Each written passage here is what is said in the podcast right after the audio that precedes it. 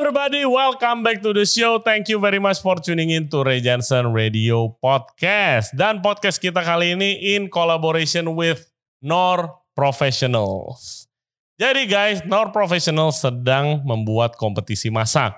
Namanya Explorasa Chef Competition yang diperuntukkan untuk chef-chef milenial seperti kalian. Kompetisi ini akan berlangsung dari tanggal 14 Februari sampai dengan 13 Maret.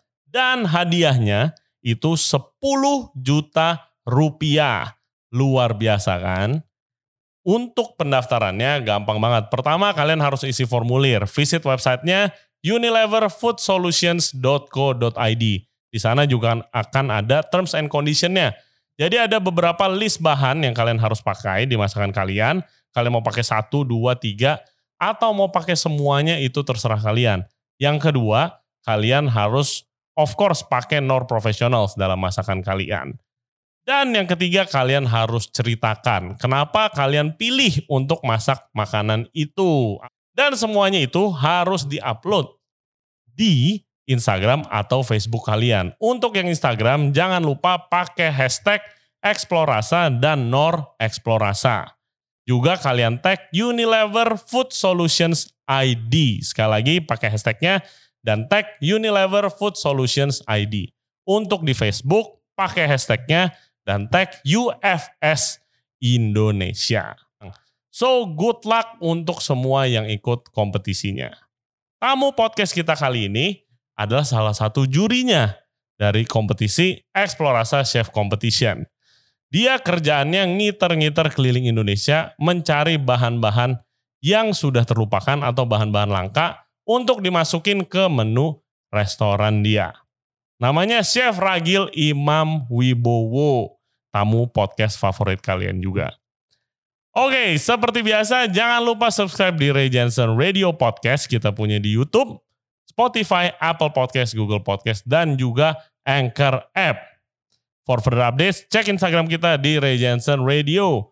Oke, without further ado, please welcome Chef Ragil. Enjoy the show.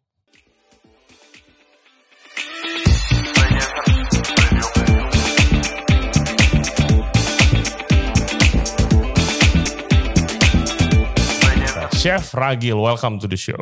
Thank you. Apa kabar, Ray? Yes, lu termasuk chef milenial juga gak? Eh, mungkin ya, mungkin gak deh. Hero-nya chef-chef milenial.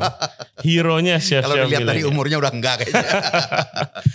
Jadi apa eh, sebelum kita mulai obrolan kita, Hmm. eh, mungkin lu bisa jelasin sedikit tentang kompetisi masak eksplorasi ini, Chef. ya, jadi sebenarnya eh, dari kompetisi Explorasa ini yang dari Kenor gitu ya, Hmm. itu memang lebih untuk ke chef-chef muda. Mm-mm. Jadi kita sebutnya eh, chef milenial supaya mereka bisa menciptakan masakan-masakan orisinal Hmm. dengan bahan-bahan yang ada. Hmm. Jadi eh, untuk ingredients yang kita siapin apa segala macam itu mudah-mudahan di pasar udah gampang lah dapetinnya. Yes, ada listnya guys. Ada Hmm. lentil, kacang Hmm. kedelai, ada daun pakis, akar teratai, eh, ubi celembu, dan Ya. pastinya kalian harus masak pakai produknya Knorr Professional. Chef. Ya, ya. Maksudnya Yes. tinggal gimana mereka berimajinasi dan mengimplementasikan semua itu jadi satu menjadi sebuah makanan yang menarik. Yes. Jadi kan kalau lu sendiri, ini karena Hmm. temanya eksplorasi gitu ya. Hmm. Kan lu ya paling cocok lah. Lu orang yang paling mengeksplor rasa, yang paling gue kenal gitu. Sampai keliling-keliling Indonesia bahkan dunia gitu kan. Sebenarnya apa yang lu cari waktu lu set misalnya ke daerah Mhm. gitu? Apa yang lu cari? Apakah ada ide makanannya baru lu keluar? Apakah dari bahannya dulu yang lu hunting? Atau lu pikiran kosong aja lu langsung pergi? Sebenarnya kalau idenya kenapa gue banyak keliling Indonesia itu adalah satu emang gue selalu merasa eh, bahan-bahan di Indonesia ini kurang dieksplor. Hmm. Satu itu. Jadi ketika gue datang itu walaupun udah ada da- dengan beberapa data bahwa di sini ada ini, ada itu apa segala macam. Tapi yang lebih excited lagi kalau misalnya menemukan bahan yang ada di list Oke. gitu. Jadi emang eh, objektifnya kalau gue selalu mencari bahan-bahan yang memang belum pernah tercatat. Oke, jadi dari bahan dulu nih. Bahan dulu. Biasanya gue nyarinya bahan. Lu ada cerita gak lu nemuin bahan apa yang dari ide lu awalnya berasal dari bahan sampai jadi misalnya makanan di restoran lu, Nusra, Nusa. Oke, kalau gue biasanya memang eh, nyarinya satu bahan dulu Hmm. dan bahan itu harus gue cobain dulu. Hmm.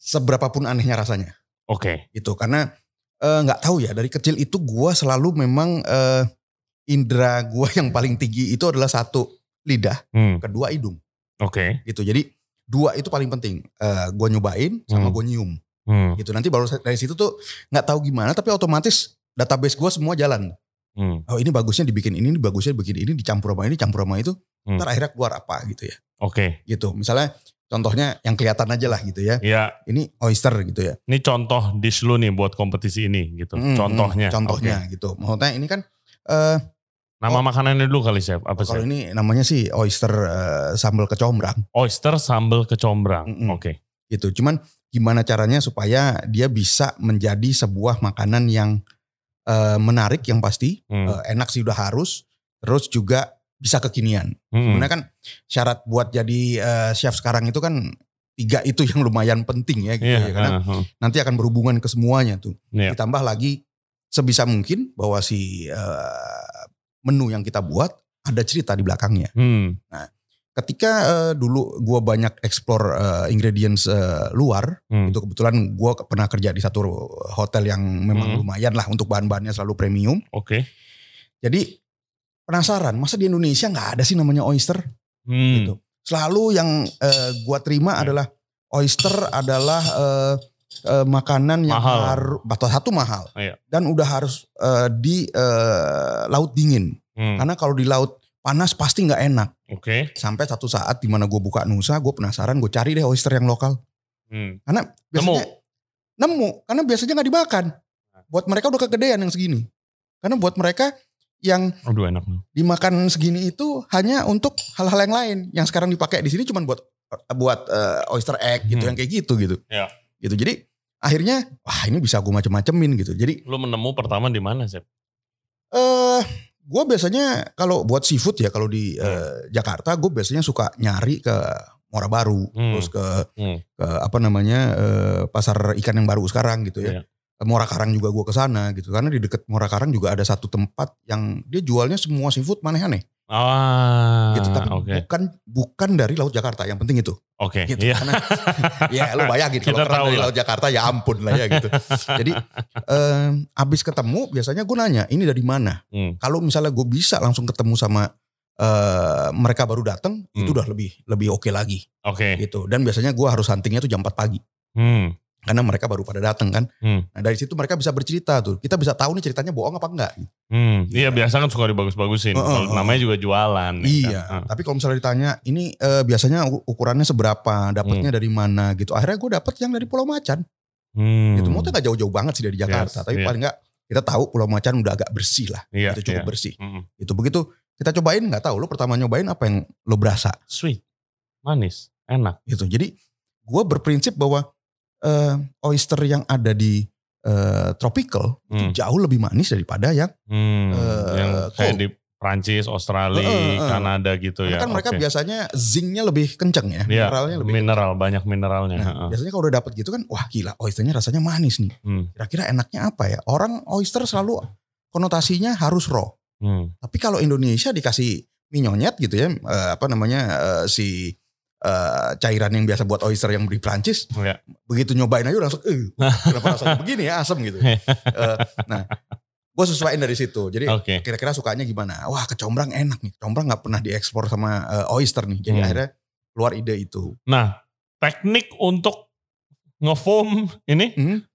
Karena terus terang gue nggak terlalu suka dengan oyster yang ada perintilannya cairannya itu, karena Ah, cairannya kadang-kala udah kesedot duluan. Ah, Jadi ketika dimakan mereka nggak ngebinding. iya, gitu. iya. Jadi itu udah masalah ke tekstur lagi. Hmm, Ketika kita nyobain, eh, kita gigit, kalau bisa tetap combine. hmm. Jangan sampai eh, kalau kita mak- eh, makan pakai si vinegar sama eh, lime itu kan biasanya cuman eh, udah duluan rasa si lime dan yang lain-lainnya baru rasa oysternya Hmm, gitu. Nah ini gimana caranya biar bisa masuk sekaligus? Oke, dan semua itu ya lu bisa mikir begitu ya karena dari pengalaman lu kan ya. Iya dan eh, satu sih yang pasti, Hmm. emang karena gue banyak makan ya. Hmm, Gitu, ya jadi- udah pasti. Jadi memang pengalaman makan itu yang akhirnya bisa juga jadi database. Hmm. Terus untuk kompetisi ini Hmm. yang lu jadi jurinya, apa yang lu lihat Eh dari dish-dish ini apa yang lu cari gitu? Oke, satu sih yang pasti eh, sebagai seorang chef muda gitu ya, Hmm. mereka harus mengerti proses membuat menu yang baik dan benar. Hmm. Gimana caranya?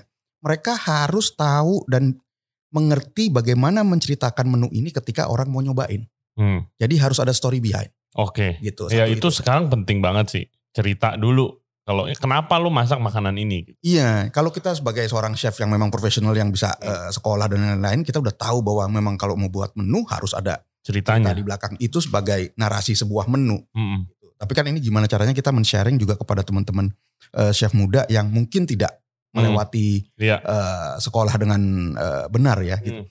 Nah, ini supaya mempercepat proses mereka bisa mengerti membuat menu yang bagus. Setuju, setuju. Gitu. Dan kemudian juga eh, idenya, Hmm. idenya ini dari mana mereka bisa dapat ini. Kedua adalah eh, bahan-bahan yang sudah kita listing yang harus dipakai sama mereka. Dan itu nggak berarti mereka pakai satu nggak boleh pakai yang lain. Hmm. Gitu. Mereka kombinasi dengan itu pun juga boleh. Hmm. Dan ketiga yang nggak kalah pentingnya adalah plating. Hmm. Itu platingnya yang sesuai sama yang mereka upload di Instagram sama di eh, Facebook ya. Hmm. Itu jangan nanti mereka plating begitu ntar di mana lagi beda lagi ntar bilangnya yang punya gue bagusan yang ini yang enggak nggak bisa juga gitu. Jadi Oke, oke. yang harus di eh, upload di Instagram atau di eh, Facebook sesuai dengan waktu mereka daftar Hmm. gitu. Jadi karena kita tidak mencoba, jadi tiga Iya. hal itu Itu yang- susahnya sih kalau jadi juri zaman sekarang nih kalau kompetisi Hmm. masak online semua kan. Kalau dulu kan Iya. mungkin ketemuan, Iya. cobain gitu. satu sama mereka yang paling penting adalah mereka juga ngasih tahu cara metodenya. Hmm. Nah, dari situ bisa kelihatan tuh. Ya rasa apa? Ya paling nggak kalau ada resep kita udah Hmm. bisa tahu nih. Ini Hmm. sebenarnya bikinnya diukur apa enggak apa segala macam udah langsung kelihatan lah gitu. Maksudnya kalau kayak musisi ngelihat notnya bener apa enggak, fals apa enggak, Hmm. eh, dari sini udah bisa kelihatan dari resep. Oke, Gitu. oke. Jadi guys, sekali lagi ya gue remind submit ya menunya dari tanggal 13 eh, Februari, eh 14 Februari sampai 13 Maret di Unilever Food Solutions ID atau lewat Facebook di UFS Indonesia. Ya. Yes, oke.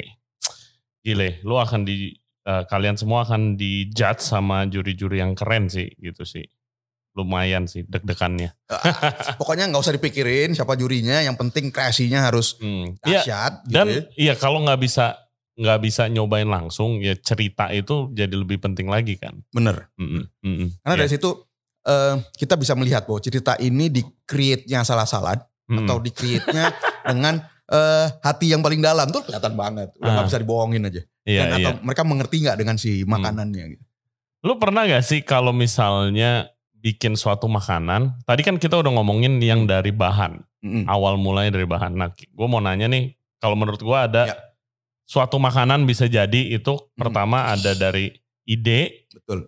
siapa tahu lagi ngayal aja gitu pengen Hmm. bikin inilah. Tadi bahan kita udah omongin sama Hmm. teknik. Ya. Nah, pernah gak lu bikin suatu makanan karena lu lihat salah satu teknik masak yang jarang digunakan di luar. Mungkin lu di luar lagi di trip lu ke pedalaman mana gitu lu lihat teknik masak. Oh, ini kayaknya enak nih gitu. Menarik. Nah kebetulan eh, gua kemarin baru nemuin lagi teknik baru lagi Oh iya, bahwa eh, eh, cara masak yang gua nggak pernah nemuin sebelumnya. Ah, lu Gitu. ke mana? Kemarin gua ke Kalimantan Tengah, ke Hmm. Palangkaraya, agak jalan lagi jauh nggak jauh sih sejam eh, perjalanan darat terus 30 menit Hmm. perjalanan pakai perahu kecil ke Bukit Sua namanya Bukit Sua. Bukit Sua Oke. gitu nah ini dia makanannya sebenarnya simple cuman Hmm. ikan ditumis eh, dimasak kayak dia bikin abon lah gitu ya tapi nggak sampai kering Hmm.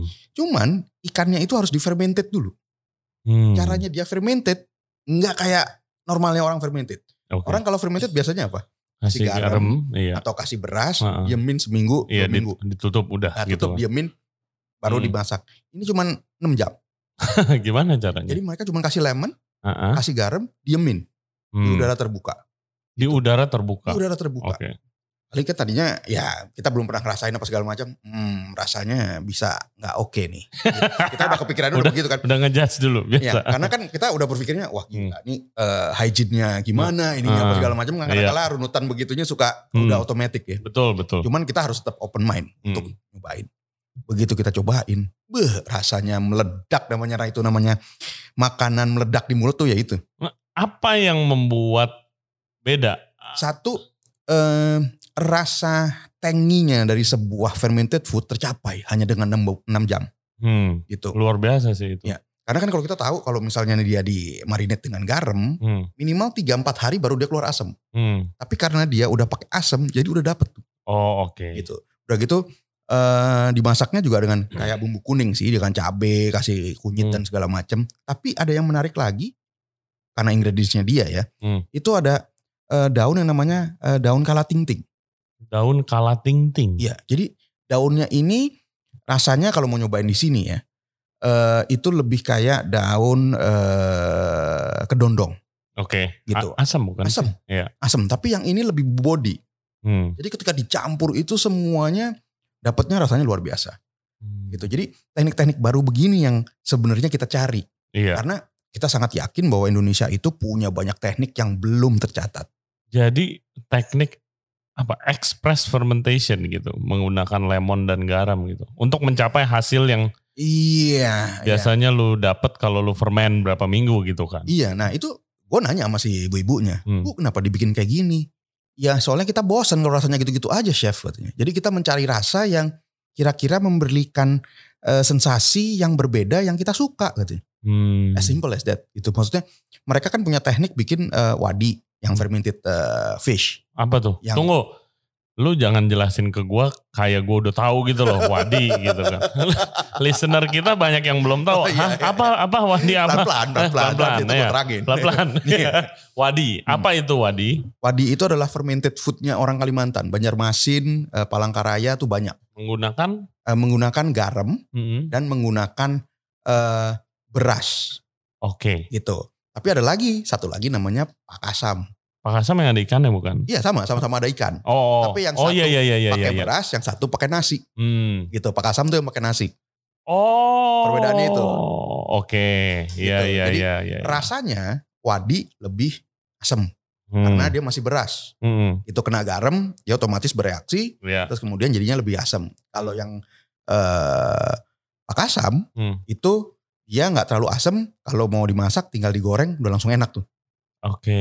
Gitu. Tapi kalau wadi biasanya diproses, jadiin eh, sambel atau Hmm. dimasukin ke masakan gitu. Nah, Hmm. itu baru baru enak. Nah, mungkin mereka idenya dari situ ya. Kalau Iya. misalnya gua runut gitu ya, eh, buat mereka mendapatkan rasa-rasa yang eh, asam dan fermented itu memang menjadi unik. Hmm. Gitu dan ikannya yang dipakai nggak sembarangan loh. Ikannya yang dipakai gabus. Iya iya Gitu. iya. Ah. Di mana di sini gabus tuh kan Ah. ikan mahal gitu, ikan Hmm. eh, disayang-sayang lah gitu. Nih, Hmm. ini pakai ikan gabus. Oke. Gue baru tahu ikan gabus disayang-sayang di sini. Karena di sini susah ikan gabus yang yang enak. Oke. Gitu maksudnya di di Jakarta ya. Hmm, hmm. gitu. Tapi kalau di Kalimantan itu ikan gabus di mana-mana udah banyak banget dan Oke. enak banget. Emang beda rasa aja, Re. Iya kan lu di podcast sebelumnya bilang ikan Jakarta udah mati 10 kali. Iya, gitu. Apalagi gitu. Ada sih kalau yang gua tahu kalau nggak salah gabus ada ada eh, farmnya di Parung, Oke. tapi nggak bisa gede kayak di Kalimantan. Hmm, iya beda lah ya. Wow, wow. Ya itu dia guys, salah satu contoh teknik masak yang dari teknik dulu awalnya, Mm, mm. ide sebuah masakan. Iya, biasanya mereka mencari rasa baru. Hmm, Gitu. Dan rasa baru ini bisa dicapai dengan teknik. Hmm. Gitu misalnya masa-masa dulu eh, katakan gua seneng sama molekuler gastronomi gitu ya di mana eh, dulu bahan-bahan semua masih susah apa segala macam. Iya. Kan liatnya misalnya nggak usah jauh-jauh lah kaviar gitu ya. Wah gila kaviar bikin begitu seru ya. Dan Hmm. kayaknya gampang. Tapi di sini bahan-bahannya nggak ada. Hmm. Gue mesti ngakalin pakai apa ya? Gue carilah pakai agar. Gue Hmm. carilah pakai apa gitu supaya bisa mencapai eh, Iya. yang mirip lah paling nggak. Terus Hmm. ada kepikiran, oh nggak taunya cendol juga mirip ya sama sama sperification gitu kayak gitu kan. Maksudnya akhirnya keluar begitu gitu. bener juga. Iya, cendol technically ya mirip-mirip Iya, cara masak. kan gitu. iya. Cuman Indonesia punyanya waktu itu tepung beras. Hmm, Jadi dibikinnya pakai tepung beras. hmm, gitu. Nah, yang eh, kayak gitu akhirnya eh, gimana caranya biar bisa jadi tetap modern tapi tetap pakai eh, teknik-teknik juga yang lokal. iya, Gitu. iya. Wow. Prosesnya berapa lama sih, Chef? Kalau dari ide lu ini? Masing-masing menu berbeda. Hmm, Gitu kayak gi- gimana ya? Kalau misalnya emang lagi mood banget, Hmm. gua sejam bisa jadi hmm, untuk satu resep. hmm. Tapi kalau lagi pengen suatu yang nggak bisa dapet terus eh, yang gue mau Hmm. bisa sampai enam bulan sampai setahun nggak jadi jadi. Oke, contoh misalnya si tadi ikan yang difermentasi tadi misalnya, Pak Ah. Asam deh gitu. Mm, mm, Lu ke sana terus kayak wah gila ini enak banget lu pengen bawa ke Nusa misalnya. mm, mm, Lu bawa semuanya ke Nusa. mm, mm. Lu tesnya di situ. Eh, iya, biasanya akhirnya eh, gimana caranya? Masalahnya gini, eh, kalau di Nusa itu kan juga presentasi harus dipikirin. Hmm. Ya presentasinya harus proper Hmm. lah. Karena ini bikinnya bener-bener ya kayak abon aja gitu. Maksudnya eh, daging udah dihancurin, Hmm. terus habis itu di eh, masak tulangnya diambilin, udah dimakan biasanya kan gitu. Iya, Kalau iya. yang si ikan ini namanya karondam, Hmm. nama nama masakannya. Oke. Ini eh, kalau ketika dibawa dibuat di re- sebuah restoran, lu nggak bisa begitu aja kan, kecuali kalau misalnya emang dia mau sebagai dipping. Nah, Hmm. tinggal perlakuannya mau gimana nih? Mau buat yang stylenya Nusa atau mau buat restoran gue yang lebih eh, simple, itu Hmm. nanti kita kita pecah tuh Hmm. gitu. Kalau misalnya yang eh, buat Nusa memang harus dipikirin gimana caranya biar dapat rasanya ini tapi misalnya posisinya bentuknya masih bisa utuh si daging. Nah, paling untuk research ke situnya yang agak lama. Oke, yang how to present it sih. Ya Mm-mm. kalau Nusa itu kan emang presentasinya harus elegan, a bit, uh, modern juga gitu Betul. kan. Ya, jadi yang susah itu eh, yang lama biasanya adalah menentukan presentasinya mau seperti apa Hmm. itu. Untuk Oke. untuk pertama ya. hmm, Kalau udah berikutnya kan bisa tinggal ganti-ganti segala macam. Iya. Eh gue by the way gue udah masuk ke kitchen lu loh. Udah ya waktu itu ya. iya lu lagi meeting sama Archie gue masuk. Iya iya sama Archie ya. gue nyoba-nyobain. Iya. Which kitchennya keren banget. Ada ada kompor tradisional sih gila keren banget sih. Iya benar-benar. Sekarang eh, tapi sekarang lagi agak diberhentiin karena sekarang udah jadi gabung semua beberapa brand jadi satu di situ. Hmm, hmm, hmm. Terus lu tadi ke Bukit mana? Bukit Sua namanya. Bukit Sua. Tujuannya apa pertama ke sana? Satu adalah eh, ngebantu eh, satu eh, foundation di sana. Gue Hmm. sebut nggak apa-apa ya. Hmm, Itu namanya eh, Borneo Nature eh, Foundation. hmm, Jadi mereka itu mengidentifikasi bahan-bahan di sana. hmm. Tapi mereka nggak tahu mesti diapain. Oke. Itu yang mereka tahu cuman yang ada di eh, daerah itu. Hmm, Nah, eh, gua ke sana sebenarnya untuk bisa melihat potensinya mereka nih bisa dibawa ke mana aja Oke. gitu. Misalnya kayak yang balik lagi ke yang si Karondam ini. Hmm, Bahwa ini tuh bisa dijadiin oleh-olehnya mereka, dijadiin abonnya mereka tuh akan enak banget. Yang simple misalnya kayak gitu. Oke. Untuk program itunya lo. iya, Oke. ya maksudnya supaya eh balik lagi bahwa ini pendayaan buat eh, wanita-wanita yang di sananya supaya mereka bisa mendapatkan hasil lebih lah Hmm, gitu. Karena di sana eh, agak sedikit melenceng sedikit bahwa di sana itu eh, banyak yang lari ke pertambangan. hmm. Karena yang pertambangan itu kan rusak eh, alam. Karena, Environment. Iya. Iya. gitu. Jadi eh, gimana caranya supaya mereka bisa mendapatkan hasil yang sama atau kalau bisa lebih daripada si ambang. Itu yang sulit. Melalui kuliner. Iya, melalui produk apa pun yang mereka bisa bikin sebenarnya sih itu. Oke. Terus yang lu dapatkan? Banyak eh, barang-barang mereka sebenarnya yang bisa dijual keluar. Hmm, Contoh yang simple lah ya. Hmm, Kalau di Jakarta, even di Jawa, kalau misalnya kita mau nyari eh, palm heart, eh, apa namanya umbut eh, kelapa, Iya. susahnya kan minta ampun. Ampun dah itu. Iya. Heeh. Bayangin kalau misalnya lu sekarang ada yang bisa jualin gitu, Re Ah. lu mau minta berapa kilo, gue tinggal kirim. Lu apa nggak seneng? Seneng banget Iya. Karena gue doyan banget itu.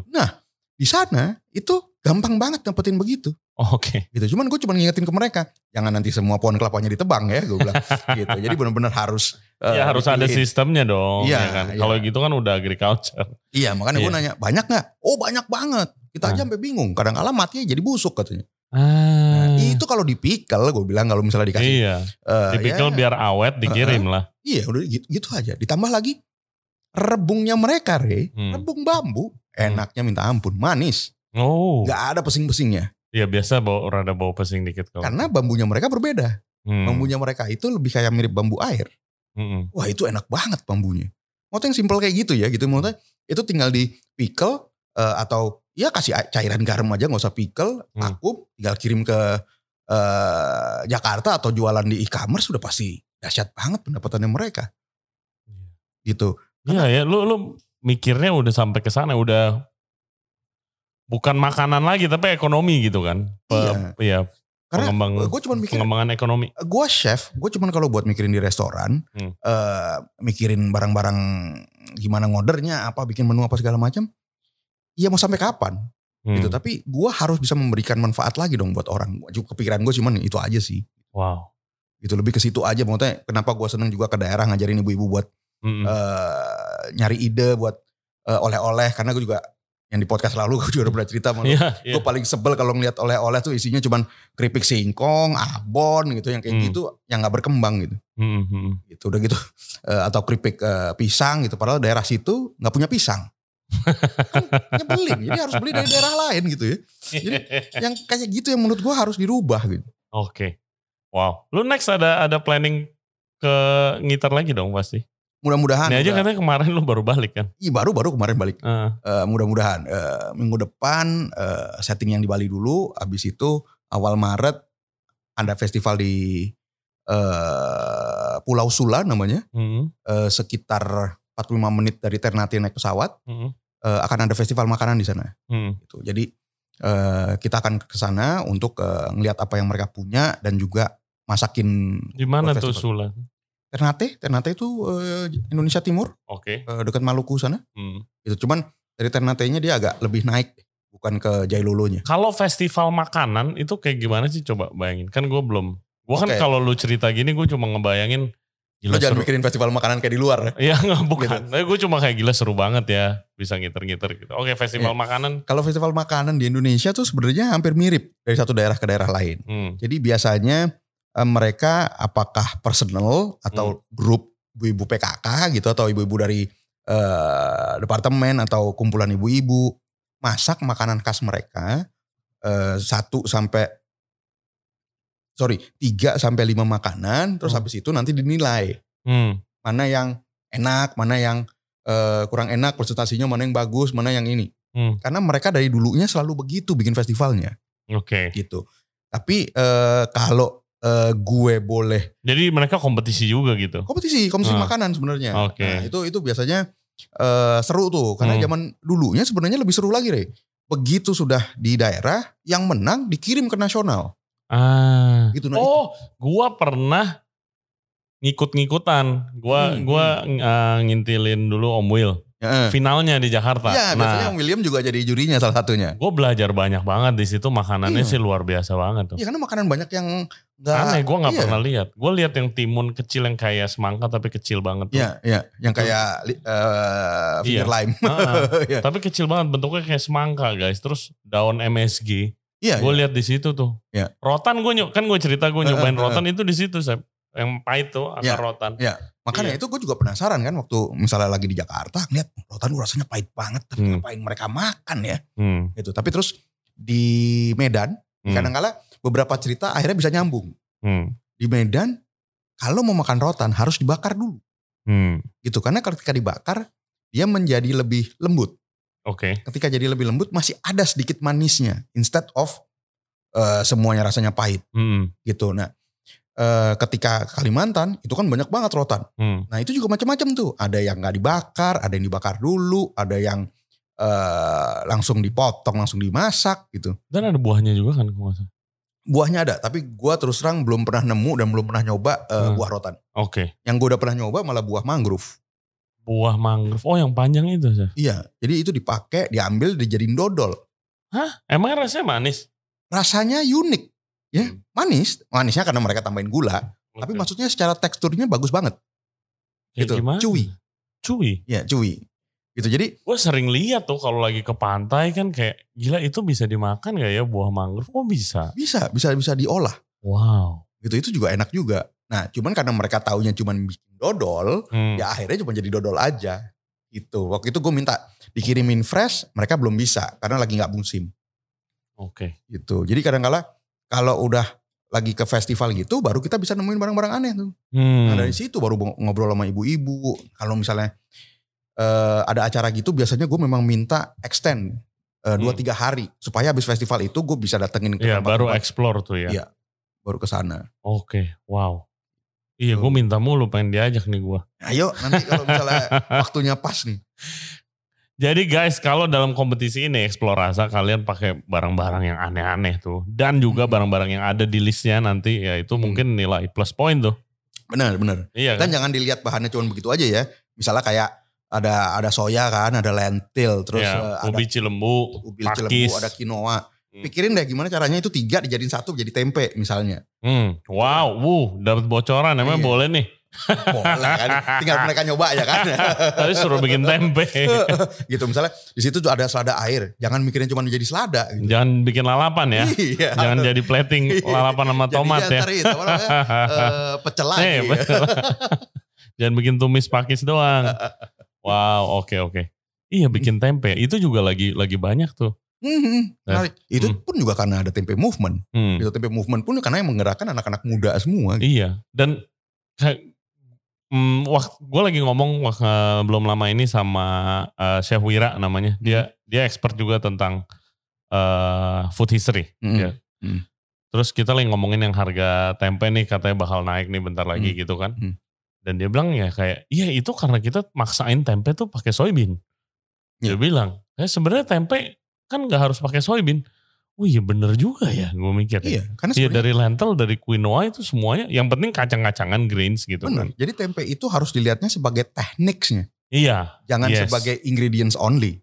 Hmm. Gitu karena tempe bikin pakai nasi pun enak. Hmm. Jadi rasanya jadi kayak ketan hitam. Iya. Jadi kayak ketan hitam kalau eh biasanya difermentasi pakai ragi tempe, ini eh pakai ragi eh, ketan, Hmm. tapi ini pakai ragi tempe. Jadi tempenya rasanya tanginya enak. Hmm. Jagung pun dibikin tempe juga enak, jadi manis. Hmm. Gitu. Jadi emang bener-bener harus eh, berani untuk explore. Iya. Gitu. Kenapa sebenarnya eh, yang perlu kita tahu kenapa dia pakainya soya? Hmm. Karena soya memang secara kacang-kacangan itu Hmm. yang paling tinggi gizinya. Hmm. Jadi kenapa harus jadiin tempe? Karena supaya gizinya dapat semua. Hmm. Gitu. Tapi semuanya intinya tuh bisa jadiin tempe. Hmm. Gitu. Iya. Wow. Yes. Kalau gue sih dari kecil ya dulu di Hmm. rumah tempe goreng makannya pakai kenor. Ya, itu udah paling enak deh tuh. Iya kan udah gitu kasih asam dikit kan. Iya. Nah, sekarang kenor udah ada yang apa yang eh, apa namanya yang jeruk powder tuh. Hmm. Tambahin itu udah udah gampang tinggal kasih ketumbar. Yes, yes. Ya itu quite surprising sih yang tadi gue lihat jeruk sih. I will definitely kayak bisa diaplikasikan apa ke bar Mm, kalau mm. kalau buat jadi lemon juice siapa tahu. Itu menarik. Kalau gua soalnya ngelihatnya selalu mungkin karena otak gua udah separuh atau udah tiga perempat dagang ya. Gitu. Jadi gua ngeliat hitung dulu kos. Kan Iya. kadang-kala kalau misalnya kita ngeliat yang begini kan kita suka ngerasa wah gila mahal nih. Hmm, Tapi begitu dirunut hmm. akhirnya bisa ketemu. Katanya lebih murah. Iya, I mean, ya gue gue lihat waktu gue balik dari sini sih, Hmm. gitu. Gue balik dari, eh, gue balik dari dari Prancis. Kan kalau di Prancis kan ya bikin chicken stock, beef stock bisa berhari-hari. Hmm, Ada hmm. stationnya sendiri tuh satu kompor yang nggak mati-mati, 24 jam nyala. Bener. Terus habis itu kalau misalnya mau di sini ya nggak bisa sih. Maksudnya it's very Iya. very hard gitu. Oh ya bisa kalau ada modalnya gitu kan. Tapi kayak it's very practical kalau ketemu ini Iya. gua. Satu itu, kedua eh, kadangkala suka orang lupa dengan konsep. Hmm, Kalau konsepnya kita bikin yang memang volumenya cepat, hmm, ya this is the way. yes. Gitu maksudnya eh, ini udah paling bener secara bisnisnya bagus, secara eh, rasa nggak akan ke mana-mana, standar Iya. terus, it's okay.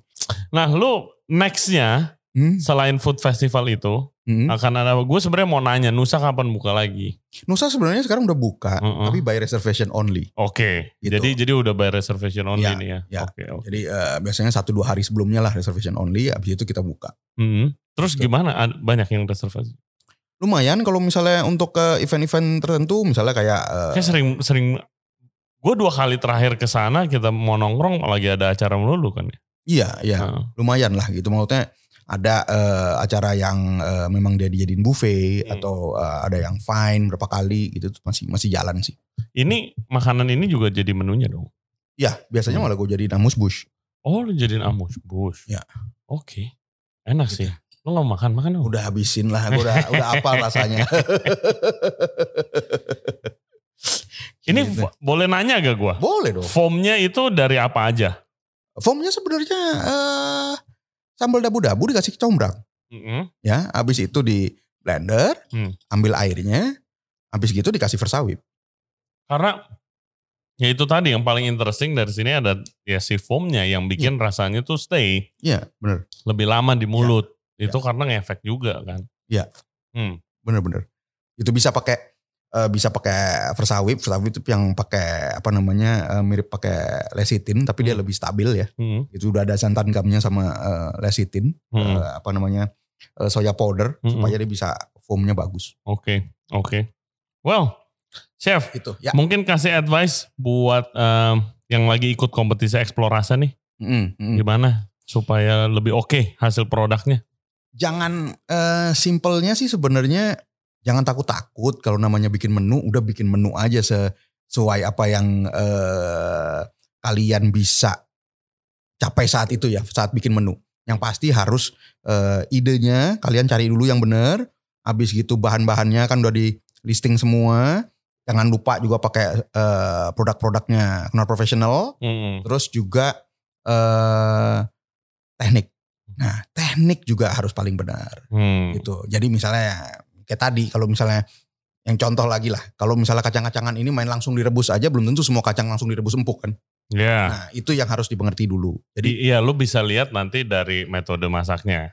iya Iya. atau do the research first. Hmm. Itu waktunya sebulan kok. Itu Hmm. maksudnya waktunya cukup lah ya. Maksudnya eh, seminggu research dulu bahan-bahannya apa segala macam. Habis itu baru tentuin mau bikin menunya apa. Yes. Presentasi, gue yakin anak-anak sekarang udah udah lebih advance dari zaman gua dulu seumur mereka kali ya. Hmm. Maksudnya udah banyak lihat, udah semuanya udah gampang, udah dapat dari mana-mana idenya. Zaman lu masih pakai chop parsley dong bang. Eh, eh, kalau kita dulu kalau kalau bilangnya chef parsley, chef tomat. Nah, kan tomatnya dibikin terus. Sekarang masih ada di restoran Chinese legend-legend tuh pakai itu. masih masih ya gitu gitu ya udah begitu deh tuh roast tomat tuh udah is the best lah kalau zaman dulu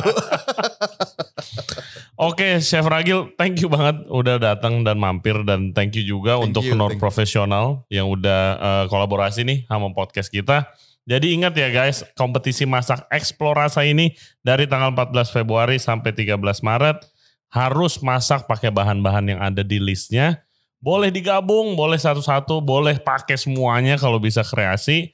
Nanti jurinya ada Chef Ragil, Chef Mil, Chef Gun Gun dan juga Chef Fernando Sindu. Jangan lupa Hmm. pakai hashtag Explorasa dan hashtag Knorr Explorasa. Di submit di dalam sebulan itu dan pemenangnya akan diumumkan di IG-nya Unilever Food Solutions ID. Jangan lupa.